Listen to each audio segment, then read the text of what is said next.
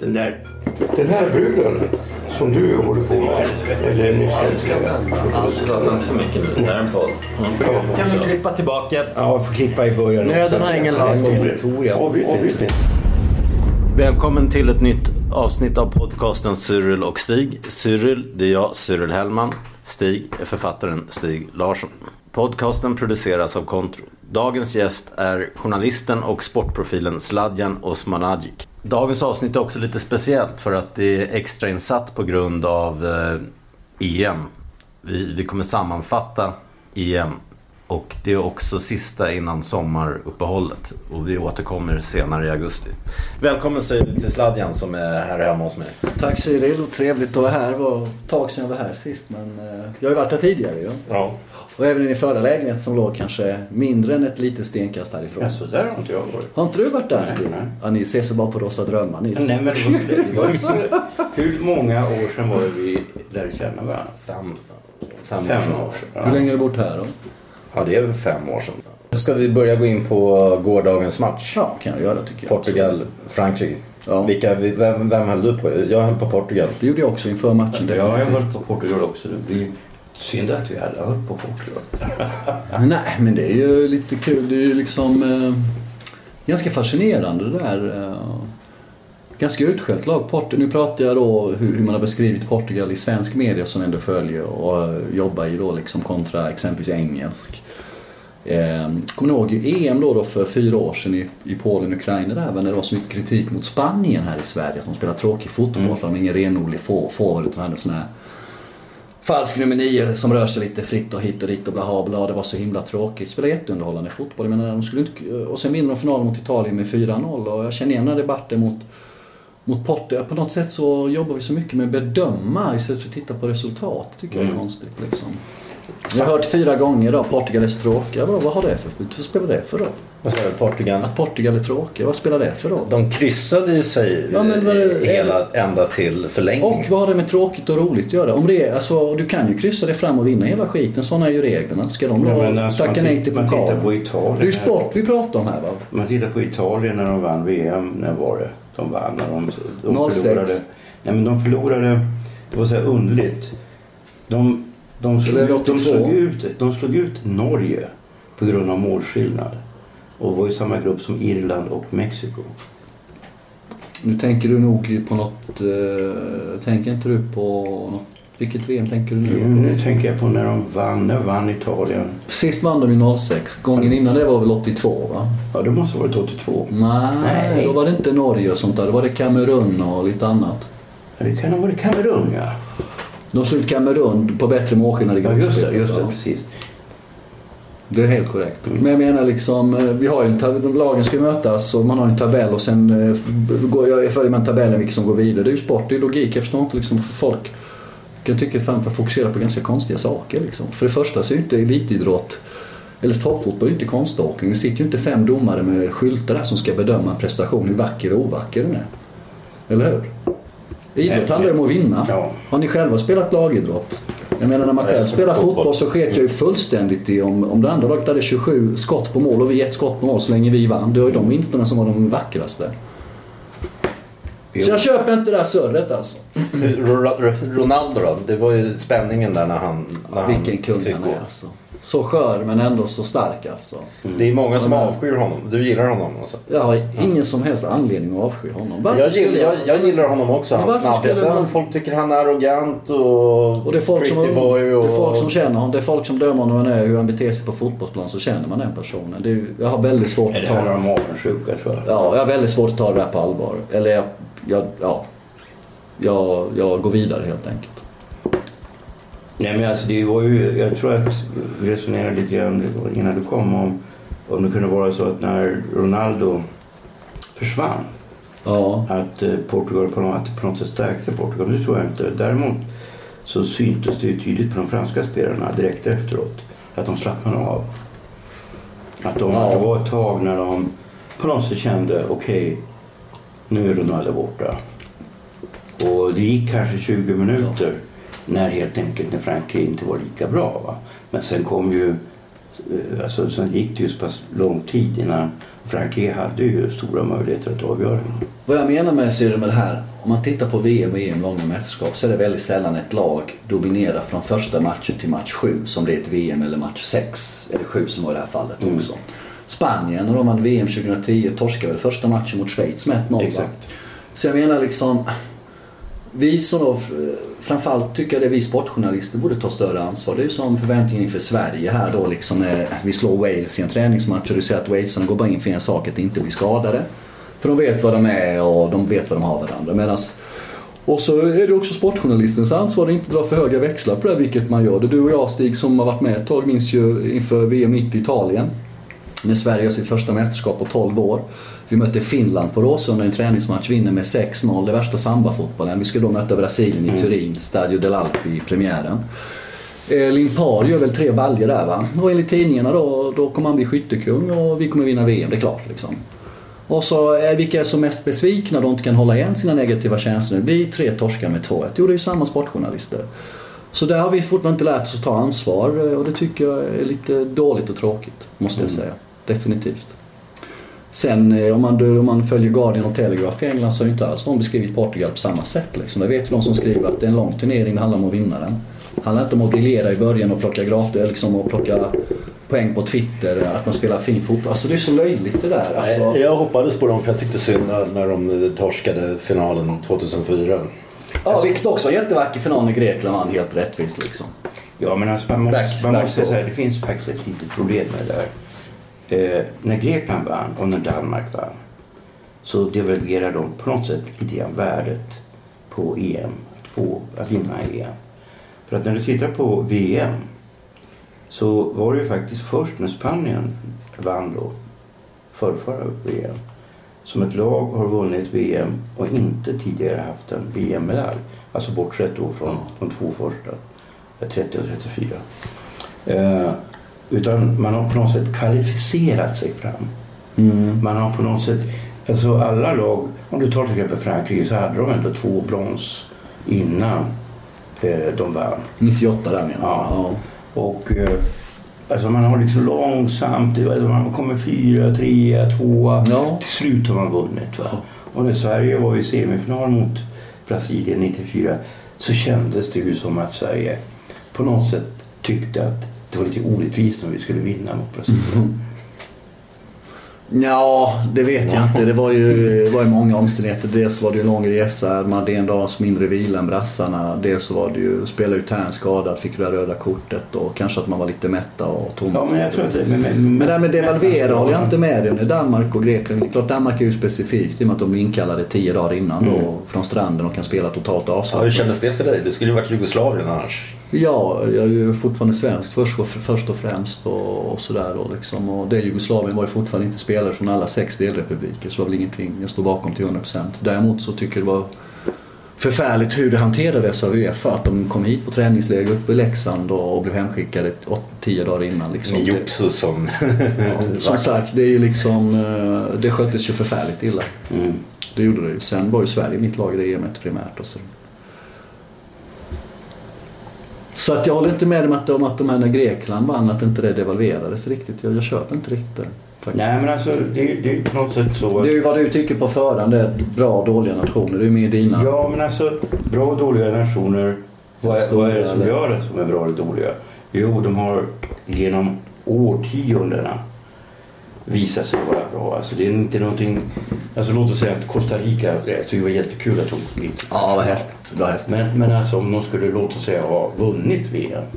Mm. Håller du inte med om att det skulle ha på något sätt att vinna VM? Nej. Det är jävligt stort att vinna Det är VM. också hypotetiskt. Det hade varit jättevackert om ett så litet land skulle vinna VM. Men det händer ju aldrig, det vet vi ju. Därför är det skönt att ett Grekland hände en gång. Så att liksom, och, och det hela Danmark är två ganska bra dramaturgiskt då i och med att ett land blir hemskickat som befinner sig i inbördeskrig. Och Tutti Balletti så är det speciellt där då liksom. Men ehm, vi slog väl Danmark i gruppspelet? Ja. Ja. Gjorde inte det? Ja, det gjorde vi. Apropå de här små nationerna. Hur ser vi på Island och Wales? Nej, jättekul. Och även Ungern ska ha en stor eloge. Det är ju Islands första mästerskap, Wales första sedan 58, Ungerns första sedan 86.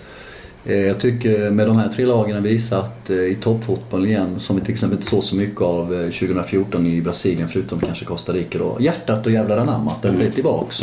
Och det har jag saknat länge så det tycker jag är fantastiskt kul. Och sen måste de här lagen vara superorganiserade liksom för att ha en chans och det är det som gäller toppfotbollen. Synd att inte vi i Sverige har hängt med i den utvecklingen.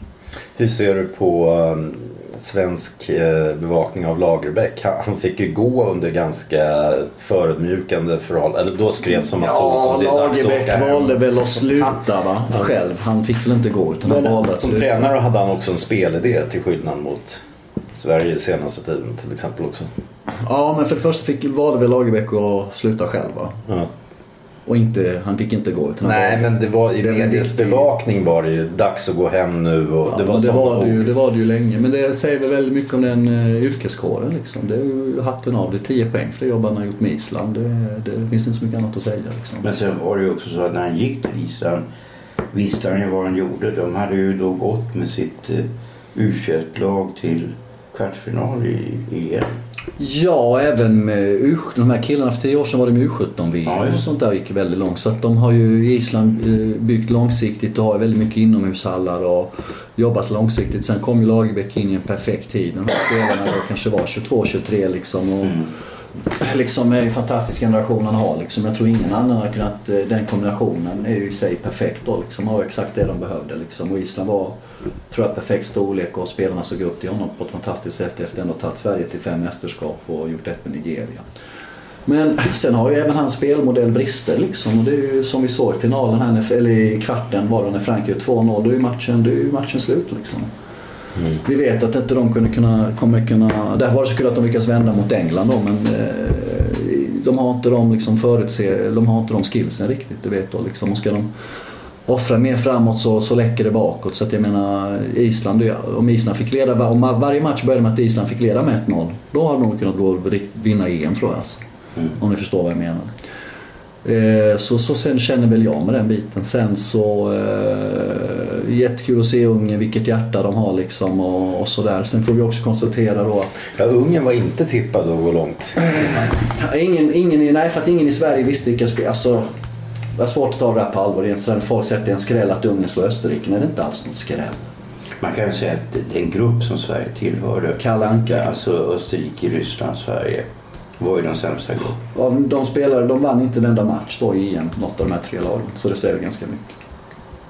Mm. Faktiskt. Och spelmässigt sett så måste jag säga att Ryssland, Sverige Ukraina var de överlägset största besvikelserna av Mm. de tre. Absolut. Vad kunde Sverige ha gjort bättre? Det är ju jättesvårt. Det är ju, en, en sjukdom uppstår ju inte över en natt liksom. Det är ju något som har pågått länge liksom. Jag var ganska kritisk efter EM i Ukraina där hur, hur, hur, hur dåligt det var försvarsmässigt och att det finns liksom ingen grund att stå på, ingen trygghet att falla tillbaka på, ingen grundmodell. Spelarna, jag menar om du tittar på de lagen här, 24 lagen. I, V- I EM nu så måste väl Sverige varit det som varit långsammast i både ben och tanke. Kollektivt sett då. då. Inget synkroniserat, ingenting liksom. Det, ja, nästan som man skäm, hade skämskulden framme emellanåt faktiskt. Och sen är det också fascinerande hur, hur, hur vi var så dåligt förberedda i premiären i Ukraina mot här- värdnationen. Samma sak här mot Irland då liksom. Man ändå haft ganska lång tid på sig att förbereda sig och så har han kört två mästerskap så kommer man till alltså, i första matcherna kalanka liksom, det vi, det vi faller på. Liksom. Sen gillar jag inte det här liksom, åh vi hade otur, Italien mål på slutet, vi förtjänar, vadå förtjänar bättre? Ni var värdelösa. Man blir inte liksom riktigt erkänna det där typiskt svenska, man sopar under mattan och hoppas det blir bättre liksom. Det löser ingenting. Tyvärr. Så det är också lite tråkigt att, eh, att man inte säger vi var värdelösa helt enkelt. Sen på ett sätt tycker jag liksom Zlatan är en fantastisk fotbollsspelare men ibland blir jag trött på det där pratet. Alltså det är för mycket snack och i landslaget har han ju inte alltid burit upp det men de kan ju eventuellt snacka mindre då. I landslagssammanhang. Nej, men sen är jag, jag är ju intresserad av sådana här konstigheter som finns, alltså rent historiskt sett. Jag tror jag har tagit upp med det tidigare, eftersom du har din, din, din härkomst från Jugoslavien ändå. Det här med Tyskland och Jugoslavien, de här underliga mötena. Alltså hur historien, Ja. ibland verkar det som att det finns en logik i fotbollen. Alltså jag tänkte på det innan matchen. Att här kommer förmodligen att sluta oavgjort och sedan gör Portugal mål i förlängningen. Eftersom det blir på något sätt som en en fortsättning när Frankrike vann mot Italien. Mm. För den konstiga, konstigaste match jag sett alla kategorier sen jag började se på fotboll för nu 50 år sedan. Mm. Uh, jag såg, jag följde då VM 66. Uh, det var ändå Italien-Holland, semifinalen, uh, år 2000. Okej, just det. Just Alltså, det var ju en sån underlig match därför att Holland, de fick ju, var det Materazzi som blev utvisad efter nio minuter eller något sånt. Jag kommer inte ihåg. Kommer du ihåg att Toldo stod i Italien där Ja. i EM? Och eh, sedan så fick de två straffar emot sig i första halvlek. Okej. Och skjuter båda i stolpen. Eh, hur, hur sannolikt är det? Sedan pressar alltså Holland genom matchen. Jag tror att jag överdriver inte om det är ytterligare fem skott i antingen stolpe eller ribba. Mm. Det verkar nästan som att det finns en, en magisk mur som skyddar det italienska målet. Ja. Eller liksom att det är Gud som skyddar det. Va? Alltså det går helt enkelt inte att göra mål. Va? Och Holland blir mer och mer desperat. Och sen så går det till straffar. Ja. Och då är alla på något sätt ganska övertygade om att Italien kommer att vinna. Och de håller om varandra innan det går väldigt så här. Eh, och eh, Holland missar ju, de, det är bara en, jag tror att det är Rijkaard som gör mål. Men de andra missar. Ja. Och det var ju en sån jävla under. Sen så gick ju då, så blev finalen mellan Frankrike och Italien. Sen gör Italien ett mål mot slutet. Och sedan så kommer då Trezeguet som Ja. ganska ny spelare då, och gör precis, eller jag tror det var på övertid. Ja, det var väl sånt där golden goal, var det inte det? Nej, sen så kommer Wiltor och gör ett golden goal i förlängning. Aha, okej, så var det. Alltså det var liksom förlängt, det var ju liksom 92 minuter eller något sånt. Okej, okej. Och eh, det här, då tänker jag, vet, det, det brukar hämna sig. Eh, om man har den turen så kommer 16 år senare så kommer oturen. Ja. Och det brukar ofta vara på samma sätt. Det där med Jugoslavien och Tyskland. Det var ju så att Tyskland förlorade ju kriget mot Jugoslavien. Alltså det var ju inte Röda armén som befriade Jugoslavien. Nej, precis. Och sedan så möts då 1954 så möts då i kvartsfinalen, I Schweiz där. just det, Oh. så möts Västtyskland och Jugoslavien. Ja. Och då vinner Tyskland Västtyskland med 2-0. Okej, det går fyra år. Ja. Nu spelas VM i Sverige. Just det. Då i kvartsfinalen, vilka möts då? Hur stor sannolikhet är det? Tyskland. Västtyskland och Jugoslavien. Och då vinner Västtyskland med 1-0. Ja, ja. Ytterligare fyra år senare i Chile Ja. i kvartsfinalen. Ja. Vilka låtar stå mot varandra?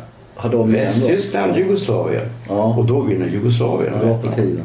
Och senare så har det då varit, om inte Tyskland har gått till semifinal, Ja. så har det varit ett östeuropeiskt lag som har slagit ut dem. Okej, okej, okej. Kroatien eller, eller Bulgarien. Just det, Bulgarien 94, Kroatien 98. Just det, Mm. just det.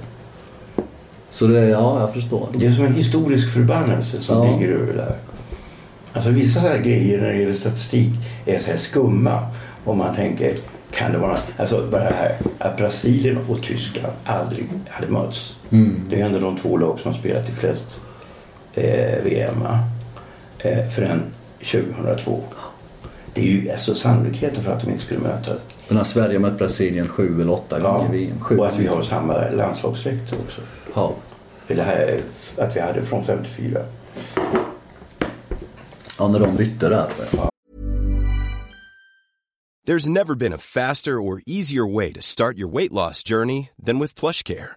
PlushCare accepts most insurance plans and gives you online access to board-certified physicians who can prescribe FDA-approved weight loss medications like Wigovi and Zepbound for those who qualify. Take charge of your health and speak with a board-certified physician about a weight loss plan that's right for you. Get started today at plushcare.com slash weight loss. That's plushcare.com slash weight loss. plushcare.com slash weight loss. Så är det grabbar. Ja, ser du Ja, tyst? jo, nej, men apropå Jugoslav, på Jugoslavien. Hur såg du på Kroatiens insats? Positiv.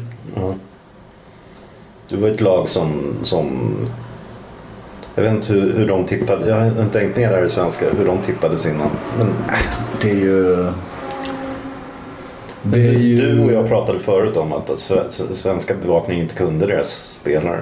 Nej, men det illustreras väl av inför matchen mot Spanien då när någon kommentator säger att det känns som att Kroatien gett upp den här matchen på förhand med tanke på att de, vilka fem spelare de vilar. Det bara att, och de här fem var ju tre innermittfältare då som, som gillar att spela och hålla boll när man har innehavet själv då. Medan de som fick komma in är duktiga på att jaga boll när det andra laget innehar, vilket Spanien Mm. alltid har när man möter dem. Så han visste exakt vad han gjorde tränaren och det är återigen den här okunskapen. Jag har ju koll på det att jag har koll på Kroatien. Han har pratat med Ukraina, jag har ju gått på det. Och liksom, eh, studerar man Kroatien så går de alltid till slutspel. De tar sig vidare ur gruppen för det mesta men åker ofta på pumpen. Och förutom 98 när de gjorde succé och gick långt till semifinal, tog brons. Så jag var inte förvånad om de torskade mot Portugal på ett skitmål. Också lite sådär typiskt. Så att, eh, det beror på. Kroatien levererar enligt förväntningarna. Att folk inte har koll på dem här är lite beklämmande med tanke på hur nära det är, vilka spelare det är liksom. Och det är ju en sjukdom jag har i svensk fotboll överhuvudtaget då liksom. Att vi stirrar oss blinda på Barcelonas ungdomsakademi som ligger fyra timmar bort och de är, har fysiskt helt andra förutsättningar. Medans de facto två kroatiska akademier och två serbiska akademier som är två timmars flygresa bort och ligger ständigt topp 10 de här rankade ungdomsakademierna som levererar färdiga spelare till Europas fem högsta proffsligor så att säga. Det behöver inte innebära att du har bra landslag. Men när du pratar om talangutveckling, fostra bra välutbildade spelare som kan spela på olika sätt. Så är det fascinerande att det är aldrig någon i svensk fotboll som har sagt vad gör Röda Stjärnan, vad gör Partizan Belgrad, vad gör Hajduk Split, vad gör Dinamo Zagreb så bra? När man nämner dem får man höra att det är annat väder, det är inte Thailand vi pratar om. I Zagreb, där Dinamo Zagreb och så i Belgrad har Partizan och Röda Stjärnan. Du har vintrar där precis som här, kanske lite kortare men rejäla vintrar med snö, du tränar inomhus på konstgräs. På sommaren är det så varmt i två månader så du kan inte spela för det är för varmt. Så det är inte så att de, det är inte, vi pratar inte i Thailand att det finns en jävla fotbollsplan och tillgång med värsta gräset 12 månader om året. Och de väderförutsättningarna där nere påminner bra mycket mer om de i Sverige, Stockholm än vad de i Barcelona gör. Som inte ens har vinter. Så därför kan jag bli, jag säger inte att det är svaret på svensk fotbollsproblem långt ifrån. Däremot kan jag tycka det är beklämmande att det inte finns en nyfikenhet. Det tycker jag är jättekonstigt. Sjukt konstigt. Nej, men sen är det en annan konstighet. Det är ju det här med när England mötte Island. Alltså man tänker på hur, alltså när de mötte Wales. Så lyckades ju de pressa Wales på slutet på ett imponerande sätt. Och gjorde också två mål. Uh, alltså alldeles i slutet, 89 minuten och 92 minuten och sådär, 93. Men mot Island verkar det som att, alltså när jag såg det, jag såg det på Rosa Damen och höll naturligtvis på Island, så känner jag mig ganska lugn. Mm, ja, de var handlingsförlamade engelska. Ja, alltså det verkar som att de på något sätt inte hade någon plan B. Nej. Nej, de var helt handlingsförlamade. Det var de, absolut. Så att, eh, ja, det var en häftig match faktiskt. Ja, men alltså, hur, alltså, det, alltså det, hur kan det komma sig? Eh, det är ju professionella spelare. Ja, men det är väl nerver, de har ju känslor också och psyke. Liksom, det är inga maskiner måste man komma ihåg. Det är väldigt viktigt att det är ju grundläggande saker liksom. Det är ju inte så att vi själva är på topp varje dag på jobbet heller liksom. Nej, det är sant. Så Men det det är ju... förklarar inte att man också ser väldigt bra spelare missa straffar. Mm. Medan ofta mindre kända spelare sätter dem. Det handlar väl om nerver i det läget där. Liksom. Mm. Hur kan man är och så vidare. Så att eh, det finns många olika scenarion helt klart alltså. Mm. Och hur ser vi på Sveriges framtid nä- nästa kommande landslaget? Jättesvårt Tre, att säga. Jag har inte ens hunnit riktigt börja tänka på det. Man har svårt att, att, att känna laddning för det nu faktiskt. Men eh, det blir säkert kul att följa när det kommer igång liksom. Och se vad han, Janne Andersson har för planer, vad han tänker bygga och vi kan komma använda och sådär liksom. Men det blir ju väldigt tufft att ta sig till VM i Ryssland, nästan till omöjligt. Eftersom det bara är gruppettorna som går vidare och någon bästa grupp två. Det är ju jättetufft att ta sig in i det här VM. Jo, men det är ju nästan hopplöst. Jämfört med det här EMet och, och jättetuff grupp som du säger med Frankrike och Holland bland Ja. annat. Va? Så att det nog, och då kanske man lika gärna ska passa på att bygga, vad vet jag. Liksom. Det är bara Jan Andersson som har svaren. Jag vet inte vad då han och förbundet har satt upp för målbilder och ambitioner, liksom, vad de har kommit överens om, hur det ska jobba. Så att det blir intressant att följa. Men det vore ju orealistiskt då. Jag tycker allmänheten i Sverige har alldeles för stora krav på vårt lag. Liksom. Visst kan man tycka liksom att det är inte sådär jätte... Men om du tittar på vi pratar om Island, hur små de är de här hundra fotbollsproffs. Men tittar du spelare för spelare, vilka klubbar de spelar i, vilka ligor de spelar i, hur ofta de spelar så är ju, är de isländska spelarna mer meriterade. Exempelvis. Eh, och, och det som är lite beklämmande tycker jag är liksom att eh, eh, den här scoutingen inför Irlandsmatchen var då att eh, Irland skulle spela kortpassningsspel, inte långa bollar hade de scoutat då. Och jag så råkade se Irlands två playoff-matcher. De fick ju kvala precis som Sverige då fast mot Bosnien så båda de och det var ju bara långbollar hela tiden då. Så att jag vet inte vilka matcher den här scouten hade sett. Så det är också beklämmande. I och med att vi har sämre material så måste vi vara bättre på allt det andra som är utanför plan för att kunna hävda oss eller ge oss själva en chans. Eller känna att man med gott samvete kan åka ut och vi har i alla fall gjort det vi vi har kunnat. När det är så slarvigt på alla plan liksom och ogenomtänkt och det är det som irriterar mig liksom. Det är därför man blir så impad av Wales, Ungern, eh, Island, spelar efter sina resurser. Alla vet exakt vad de ska göra på plan. Man spelar med hjärta. Man snackar inte om det här jävla hjärtat och emblemet på tröjan utan man visar det genom att leading by example på plan. Liksom, inte genom att snacka efter match eller innan match.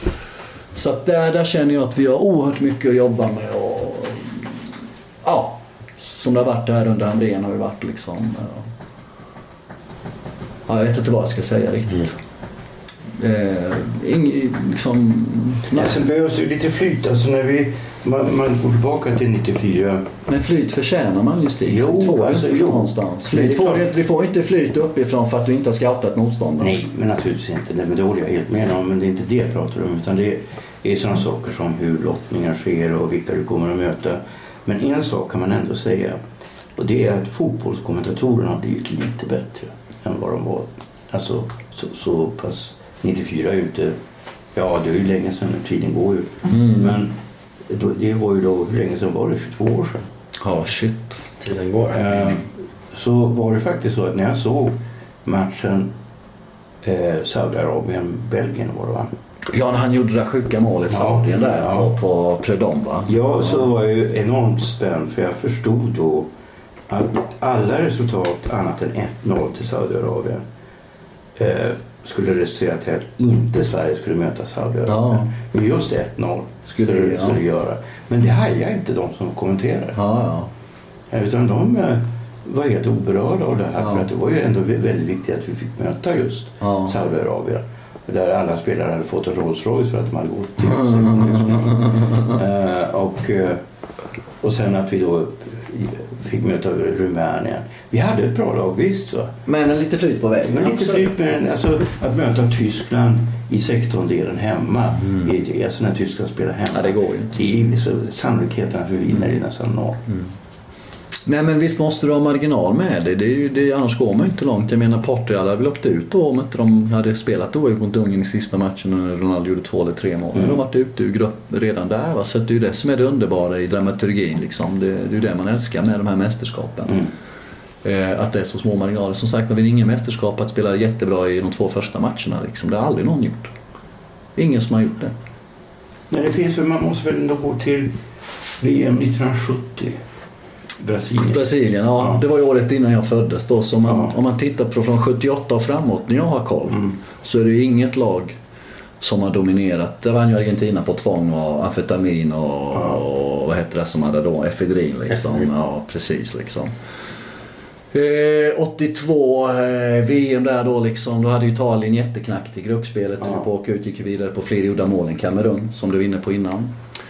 Eh, 86 vinner då Argentina. Eh, det var inte helt obesvärlig resa de hade där va. Var, Ja, en väldigt snygg final. eh, snygg final, England i kvarten, Belgien i semin. Eh, kommer inte ihåg vilka de hade i åttondelen men det var inte så att de liksom vann med 5-0, 5-0 i gruppspelet.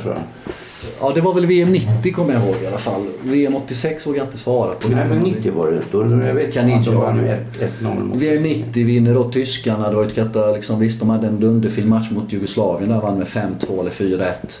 Men det var ett par knackiga matcher. Det var inte så att de briljerade hela vägen. 94, eh, tunga Brasilien under Pereira där med Dunga på mittfältet. Sverige var liksom inte något något skönspel. Även de spelade i samma grupp som Sverige där. Båda var väl klara för avancemang inför sista matchen i gruppen. 1-1. Där 98 vinner Frankrike. Det var ju inte så att de briljerade hela vägen heller.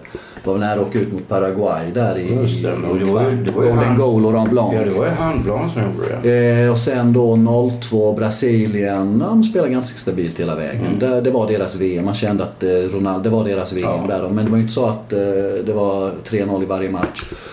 06, samma sak med Italien, var väl nära och ur gruppen. Det hade blivit flyt mot USA vad det var i någon gruppspelsmatch. Så jag menar, det här liksom... att Portugal vinner är fullständigt naturligt. Det är de lagen som vinner som börjar lite knackigt och, reser sig upp hela vägen. Och har, har ofta en fixstjärna som, som han hänger in 1-0 målet i semi mot Wales där man hoppar två meter upp i luften. Liksom. Det krävs något sånt. Jag tycker det är en bra avslutning. Nej, nej, nej. Vi fort, fortsätter med en grej. S- Sladjan, du, du, du har varit tennis, du har haft en tennispodd under våren. Och jag Ja, har förstått att du har åsikt, av åsikten att tennis är bättre tv-sport än fotboll. ja. Kan du utveckla det? Ja, det behövs ju inte utveckla. Får jag ställa en fråga till dig? När du tittar på fotboll på TV, ser du hela planen då? Nej, det är så. Nej. När du tittar på TV på tennis, ser du hela planen då? Ja, ja. Men det- för mig har tennis, sen Sverige miste sin storhetstid så, så har spelarna slutat intressera mig. Jag minns, det var det ju- som det boxning utan handskar. Det är ju du personligen Cyril, för att du har gått in i den här fällan. Mätte, vi har någon svensk långt fram då. Nej, men jag kan hålla med om att men det är inte riktigt det. Tennisen är ju idag på, på den bästa nivån den någonsin har varit. Liksom. Eh, Det är den sport som först införlivade tekniska hjälpmedel. Det är den sport, jag menar som man införde HD-TVn. När du ser nätmaskerna exakt där framme vid nätet och de införde det här att spelarna kan överklaga ett domslut. Så har det lyft sig. Du ser vilka vinklar spelarna jobbar med. Du ser båda aktörerna på plan. Du ser hela planen. Det är perfekt TV-sport. Jag hävdar att Amerikansk fotboll är ju långt mycket bättre tv-sport än vår europeiska fotboll även om du inte ser hela planen och alla aktörer i fält. Just för att de har de här tekniska hjälpmedlen som gör det så oerhört rättvist. I amerikansk fotboll, du har ju bott i USA, pratar man aldrig om hemma, domar, domarfördel, hemmaplansfördel. Just tack vare de här stabila tekniska hjälpmedlen man kan gå in och kasta in en flagga och överklaga. Det är så jävla smart, det är så rätt, det är så rätt i tiden. Eh, därför är det skönt att fotbollen har lyft in lite det här med, med mållinjegrejer och sådär. Men även om det inte finns en toppspelare i svensk tennis så kan tennisen må bra globalt ändå. Det är lite det här svenska, vi tror att hela världen, och det är ofta det kan jag tycka när vi pratar om svensk fotbollsbevakning, att en spelare som bara har spelat i Allsvenskan ska gärna kommentera svensk fotboll, men kanske inte ska prata internationell fotboll. Rent så. Och eh, jag kan hälsa dig Sylvia, att tennisen mår bättre än någonsin trots att Sverige inte har en toppspelare i den sporten just nu. Nej, men alltså man kan säga så här, Jag är så trött på det där att höra att svenskar tror att tennisen är tennisen sport i källan för att vi inte har en spelare på topp 10. Det är så, det är så oinitierat, det är så förmätet. Jag, jag föraktar det måste jag säga. Den, den, för den bygger bara på okunskap alltså. Känner du, känner du dig elak nu? Ingen kommentar. Nej, men jag har ju sett tennis ibland helt, rent sporadiskt. Och jag kan, det är inte där med att man ser hela planen. Utan det är lite mystiska med tennis. Att man kan plötsligt vända en match. Ja, det låter varje skönt. boll... Alltså dramatiken i en tennismatch kan ju nästan vara outhärdlig. Ja, det är lite nu är. Stig inne på intressanta saker. Alltså just därför att det är så... Varje boll är helt enkelt... Kan vara helt avgörande. Och du kan vinna en match trots att motståndaren har vunnit fler poäng än dig. Ja. Bara du Det vinner är de viktiga poängen. konstigt poängsystem. Ja, men det är det som är så Ja, fascinerande. men själva poängsystemet är så smart uträknat. Ja. Alltså Det var någon slags 15-0, 30-15, 40-30. Då blir det liksom närmare. Och sen blir det då eh, lå, eller vad fan säger man? Det är för övrigt katastrof tycker jag lite uppmärksamhet eh, Novak Djokovic bedrift fick att vinna de här fyra Grand Slamsen på rak som ingen gjort på 47 år fick alltså. Eh, det är också, också fascinerande hur mycket mer man skriver. För att jag menar, vad jag menar med tennis är ju en, en global sport och det var faktiskt en svensk som lyfte upp den till global nivå, Björn Borg. Mm. Vi i Sverige, när vi pratar om nationell stolthet hit, har någon sport här att vara jättestolt över. Vi, har, det är precis, vi ska vara stolta inom sporten. Det är tennis, den har vi upphöjt till global nivå. Vi har gjort den till vad den är idag. Den tystar vi ner. Vad det gäller musik borde vi vara stolta över svensk techno. Med den här tyska maffian på Tyska skolan i Gamla stan, Adam Beijer, Kari Lekebusch, Joel Mull och så vidare. Vi definierade techno globalt på 90-talet. Det är ingen som skriver om svensk techno för de har ingen koll. Det, det är två saker vi borde ta fram och vara stolta över, men det tystar vi ner istället. Det tycker jag är förfärligt. Vad är det med tennisen? Tappar tråden helt där. Jo, första gången sedan Rod Laver 69 har en spelare vunnit de här fyra Grand Slamsen på raken. Knappt en Det rad. visste inte jag. Nej, det är så jävla dåligt. I, tele, I Guardian och Telegraph, där då i deras värld så är det en, en global sporttennis, då skriver man naturligtvis om det. Du skriver alltid om vad världsettan i tennis på herr och damsidan sysselsätter sig med, oavsett om han är engelsman eller inte. Och där är ju vi så kalanka så det finns inte. Nej, men det, det är sant. Alltså, jag såg... Det är bedrövligt att du som är sportintresserad inte ens känner till det här. Det händer Ja. en grej som inte har hänt på ett halvt sekel. Ja, är Någonting det. som inte skulle kunna hända igen. Någonting som skulle Ja. vara omöjligt. Det nämns knappt. Nej, det är så dåligt alltså. Ja, nej, men alltså, Men jag, däremot, det kommer, om det kommer fram en svensk spelare och tar tre game mot Djokovic, då kan de skriva om Djokovic. Mm, nej, men jag kommer ihåg, när var det första gången som man spelade OS, alltså tennis-OS? Eh, jag minns inte det, men det var Var inte det Los Angeles 84 där? eller? Nej, men det här var senare. Okej. Det, var- det kanske inte var första gången. Det var i alla fall två chilenare som möttes. Och det var på natten, så det måste jag ha gått någonstans i Amerika eller... eh, ja, Atlanta 96 kanske? det kan ha varit... Marcello Rios typ? Just det. Ja. Mm. Och jag, alltså det, det går mitt på natten. Jag råkar se, slå på tvn och tänker, ja fan jag tittar på det här. Mm. Och så börjar jag hålla på en spelare. Man måste ju alltid hålla på någon för att det ska bli spännande. Mm. Två chilenare. Man håller på den som ser snäll ut. och, och så börjar han ju förlora. Han förlorar två set. Ja. Han ligger ju under. Och så går han ut och dricker vatten. 11 New York. Ja. och sen kommer han tillbaka. Sen börjar han vinna. Mm. Och så vänder han då och så vinner han med 6-4. Och så vinner han matchen. Och det blir plötsligt ohyggligt spännande för att det är väldigt jämnt hela tiden. Ja, det är klart. Det är så små, oerhört små marginaler här med etkanten. Vi har ju en drabbning i Australian Open 2012 mellan Djokovic och Nadal, finalen. 5 timmar och 53 minuter. Mm. Det blir mycket handsvett på de sex timmarna alltså. Det blir det ju alltså. När man håller på en viss spelare. Ja. Alltså, det blir ju helt klart alltså. Nej, härlig sport att titta på på TV, absolut. Kanske du ska börja med Cyril? Ja, jag vet inte. Ja, jag vet inte. Ska vi avsluta? ja, det tycker jag. Det tycker jag. Ni har lyssnat på podcasten Cyril och Stig producerad av Contro. Vi hoppas ni gillar det ni har hört och går in på acast.com och prenumererar och delar på Facebook och Twitter till era vänner. Det är inte gratis att göra bra podcast och vi är beroende av bidrag och uppskattar varje sådant. Swisha till 123 069 1147.